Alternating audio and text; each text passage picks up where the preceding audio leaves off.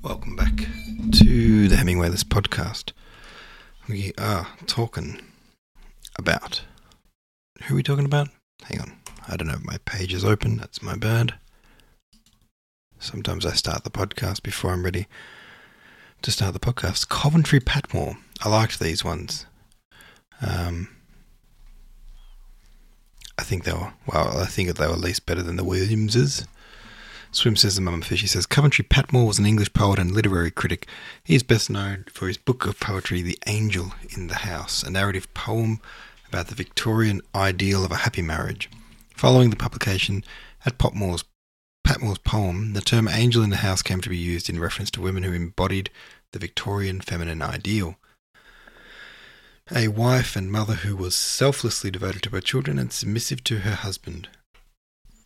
John Singer Sargent considered the leading portrait painter of his generation, asked Patmore if he could paint his portrait. Patmore was a handsome dude. Here's the picture. Okay, Coventry Patmore as painted by John Singer Sargent. Uh, well, he's dressed a bit like Colonel Sanders, but he's skinnier and his hair is a bit more like Albert Einstein. That would be my best uh, description of what I'm seeing there. Cool. All right. Um, good on you, Patmore. Today we are reading some other poets. Uh, I think we've got a few lined up today. Um, Sydney Dobell, 1824 to 1874. The Ballad of Keith of Ravelston. The murmur of the morning ghost that keeps the shadowy keen of Keith, kine, sorry, of Keith of Ravelston, the sorrows of thy line. Ravelston, Ravelston, the merry path that leads down the golden morning hill and through the silver meads. Ravelston, Ravelston, the star beneath the tree, the maid that kept her mother's kine, the song she sa- that sang she. She sang her song, she kept her kine. We sat beneath the thorn when Andrew Keith of Ravelston rode through the Monday morn. His henchmen sing, his hawk bells ring, his belted jewels shine, O Keith of Ravelston, the sorrows of thy line. Year after year, where Andrew came, comes evening down the glade, and still there sits a moonshine ghost where sat the sunshine maid. Her misty hair is faint and fair, she keeps the shadowy kine, of Keith of Ravelston, the sorrows of thy line. I lay my hand down upon the stile. The stile is lone and cold. The burnie that goes babbling by says naught that can be told. Yet a stranger here from year to year she keeps her shadowy kine of Keith of Ravelston, the sorrows of thy line. Step out three steps, where Andrew stood, why blanch thy cheeks for fear? The ancient stile is not alone, 'tis not the burn I hear. She makes her immemorial moan, she keeps her shadowy kine. O Keith of Ravelston, the sorrows of thy line. Return is the next poem. Return, return, all night my lamp is burning, all night like it my uh, wide eyes watch and burn. Like it I fade and pale when day returning bears witness that the absent can return, return, return. Like it I listen with a lengthening sadness, like it I burn to waste and waste to burn. Like it, I spend the golden oil of gladness to feed the sorrowy signal of return, return, return. Like it, like it, whenever the east wind, wind sings, I bend and shake. Like it, I quake and yearn. When hope's late butterflies with whispering wings fly in out of the dark to fall and burn, burn in the watchfire of return, return, return. Like it, the very flame whereby I pine consumes me to its nature. While I mourn, my soul becomes better soul than mine, and from its brightening beacon I discern my starry love. Go forth from me and shine across the seas a path for thy return. Return, return, return, return. All night I see it burn. All night it prays like me, and lifts a twin of palmed praying hands that meet and yearn, yearn to the impleaded skies for thy return. Day like a golden fetter locks them in, and wanes the light that withers, though it burn, as warmly still for thy return, still through the splendid load uplifts the thin, paler, paler, palest patience that can learn. Naught but that votive sign for thy return, that single suppliant sign for thy return, return, return, return, return, lest happy love or ever thou touch the lamp, the light have ceased to burn, and thou who through the window didst discern the wanted flame shalt reach the topmost stair to find no wide eyes watching there. No withered welcome waiting thy return, a passing ghost, a smoke wreath in the air, the flameless ashes and the soulless urn, warm with the famished fire that lived to burn, burn out its lingering life for thy return, its last of lingering life for thy return, its last of lingering life, to light thy late return, return, return. A chanted calendar. First came the primrose on the bank high, like a maiden looking forth from the window of a tower. When the battle rolls below, so looked she, and saw the storms go by. Then came the wind flower, in the valley left behind as a wounded maiden, pale with purple streaks of woe. When the battle has rolled by, wanders to and fro. So tottered she, dishevelled in the wind. Then came the daisies on the first of May, like a bannered show's advance while the crowd runs by the way with ten thousand flowers about them, thy came trooping through the fields as a happy people come, so came they. As a happy people come when the war has rolled away, with dance and tabor, pipe and drum, and all make holiday. Then came the cowslip, like a dancer in the fair. She spread her little mat of green, and on it danced she, with a fillet bound about her brow, a fillet round her happy brow, a golden fillet round her brow, and rubies in her hair. Laus Deo. In the hall the coffin waits, and the idle armourer stands. At his belt the coffin nails, and the hammer in his hands. The bed of state is hung with crape, the grand old bed where she was wed, and like an upright corpse she sitteth, gazing dumbly at the bed. Hour by hour her serving men enter by the curtained door, and with steps of muffled woe pass breathless over the silent floor, and marshal mutely round, and look from each to each with eyelids red. Touch him not, she shrieked and cried, he is but newly dead. Oh, my own dear mistress, the ancient nurse did say, seven long days and seven long nights you have watched him where he lay. Seven long days and seven long nights, the hoary steward said. Seven long days and seven long nights, groaned the warrener grey. Seven, said the old henchman, and bowed his aged head. On your lives, she shrieked and cried, he is but newly dead. Then a father priest they sought, the priest that taught her all she knew, and they told him of her loss, for she is mild and sweet of will. She loved him, and her, his words are peace, and he shall hear her ill. But her watch she did not cease. Her blessed, he blessed her when she sat distraught, and showed her holy cross, the cross she kissed from year to year. But she neither saw nor heard, and said he in her deaf ear, all he had been wont to teach, and all she had been fond to hear, miss, missaled prayer and solemn speech, but she answered not a word. Only when he turned to speak with those who wept about the bed, on your lives, she shrieked and cried, he is but newly dead. Then how sadly he turned from her, and it, it were wonderful to tell. And he stood beside the dead bed, deathbed, sorry, as by one who slumbers well. And he leaned over him who lay there, and in cautious whisper low, He is not dead, but sleepeth, said the priest, and smoothed his brow. Sleepeth, said she, looking up, and the sun rose in her face. He must be better than I thought, for the sleep is very sound. He is better, said the priest, and called her maidens round. With them came that ancient dame who nursed her when a child. O nurse, she sighed, O nurse, she cried, O nurse, and then she smiled. And then she wept, with that they drew about her as of old. Her dry, dying eyes were sweet and blue, her trembling touch was cold, but she said, My maidens true, no more weeping and well away, let them kill the feast, I would be happy in my soul, he is better, says, saith the priest. He did but sleep the weary day, and will waken whole, carry me to his dear side, and let the halls be trim. Whistly, whistly, said she, I am wan with watching and wail. He must not wake to see me pale. Let me sleep with him. See you keep the tryst for me. I would rest till he awake, and rise up like a bride. But whistly, whistly, said she. Excuse me.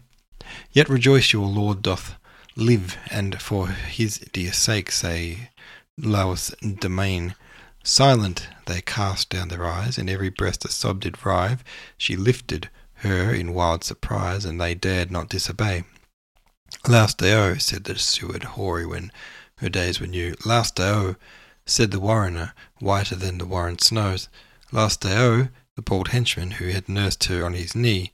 The old nurse moved her lips in vain as she stood among the train.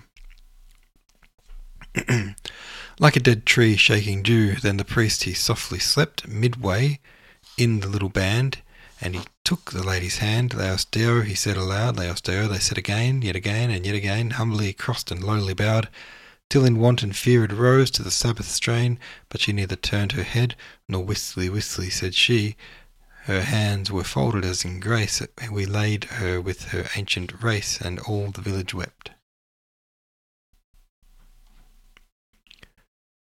William Allingham is our next poet, 1824 to 1889. The poem is called The Fairies. Up the airy mountain, down the rushy glen, we daren't go a hunting for fear of little men.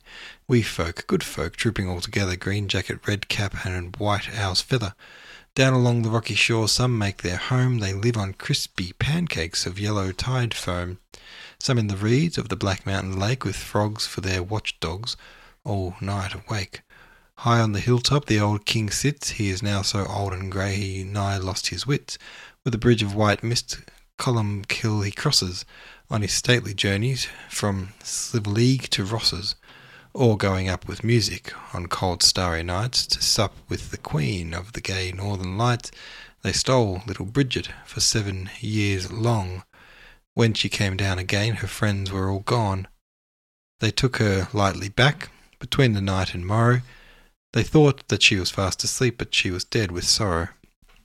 They have kept her ever since, deep within the lake, on a bed of flag leaves, watching till she wake. By the craggy hillside, through the mosses bare, they have planted thorn trees, for pleasure here and there. If any man so daring as dig them up in spite, he shall find their sharpest thorns in his bed at night. Up the airy mountain, down the rushy glen, we are daren't go a hunting for fear of little men. Wee folk, good folk, trooping all together, green jacket, red capet, cap, and white owl's feather. George MacDonald is our next poet, 1824 to 1905. That we've breached the 1900s, sort of. That holy thing is the poem. It goes like this: They all, they all were looking for a king to slay their foes and lift them high. They are, thou camest a little baby thing that made a woman cry. O Son of Man, to right my lot, naught but thy presence can avail. Yet on the road thy wheels are not, nor on the sea thy sail. But how or when thou willest not heed, but come down thine own secret stair, that thou mayest answer all my need, yea, every bygone prayer. All right. Um, should we keep going? Yeah, we'll do one more. This one's called, oh, this one is by Dante Gabriel Rossetti, 1828 to 1882, The Blessed Damozel. The Blessed Damozel leaned out from the gold bar of heaven. Her blue grave eyes were deep, deeper much than a deep water even. She had three lilies in her hand, and the stars in her hair were seven. Her robe, ungirt from clasp to hem, no wrought flowers did adorn, but a white rose of Mary's gift on the neck meetly worn and her hair lying down her back was yellow like ripe corn. How seemed she scarce had been a day on one of God's choristers.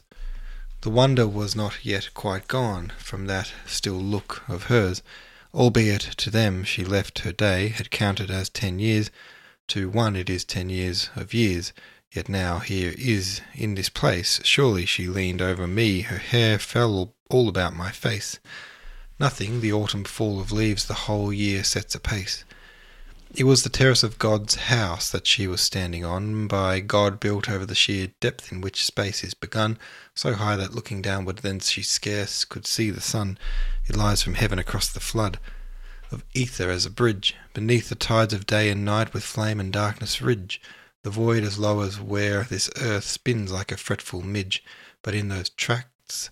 With her it was the peace of utter light and silence, for no breeze may stir along the steady flight of seraphim, no echo there beyond all depth or height. Hardly, hardly, some of her new friends, playing at holy games, spake gently, gentle-mouthed among themselves their virginal chaste names, and the souls mounting up to God went by her like thin flames. And still she bowed herself and stooped into the vast waste calm, till her bosom's pressure must have made the bar she leaned on warm, and the lilies lay as if asleep along her bended arm. From the fixed lull of heaven she saw time like a pulse shake, fierce through all the worlds. Her gaze still strove in that steep gulf to pierce the swarm, and then she spoke, as when the stars sang in their spheres. I wish that he were come to me, for he will come, she said. Have I not prayed in solemn heaven? On earth has he not prayed? Are not two prayers a perfect strength? And shall I feel afraid when round his head the aureole clings and he is clothed in white? I'll take his hand and go with him to the deep wells of light, and we will step down as to a stream and bathe there in God's sight. We will, we too will stand beside that shrine, a cult withheld, untrod, whose lamps tremble continually with prayer sent up to God and where each need revealed expects its patient period. We too will lie in the shadows of that living mystic tree, which within whose secret growth the dove sometimes is felt to be, while every leaf that his plums touch his saith his name audibly. And I myself will teach him, I myself lying so, the songs I sing here, which his mouth shall pause in hushed and slow, finding some knowledge at each pause and some new thing to know. Alas, to her wise simple mind, these things were all but un- but known. Before they trembled on her sense, her voice had caught her their tone.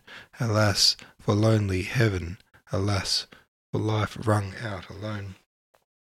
Alas, and though the end were were reached, was thy part understood, or borne in trust, and for her sake shall this too be found good?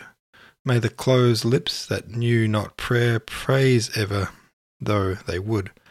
We too, said she, will seek the groves where the Lady Mary is, with her five handmaidens, whose names are five sweet symphonies Cicely, Gertrude, Magdalene, Margaret, and Rosalys. Circle wise sit they, with bound locks and bosoms covered, into the fine cloth white like flame, weaving the golden thread to fashion the birth robes for them who are just born, being dead. She, he shall fear happily and be dumb.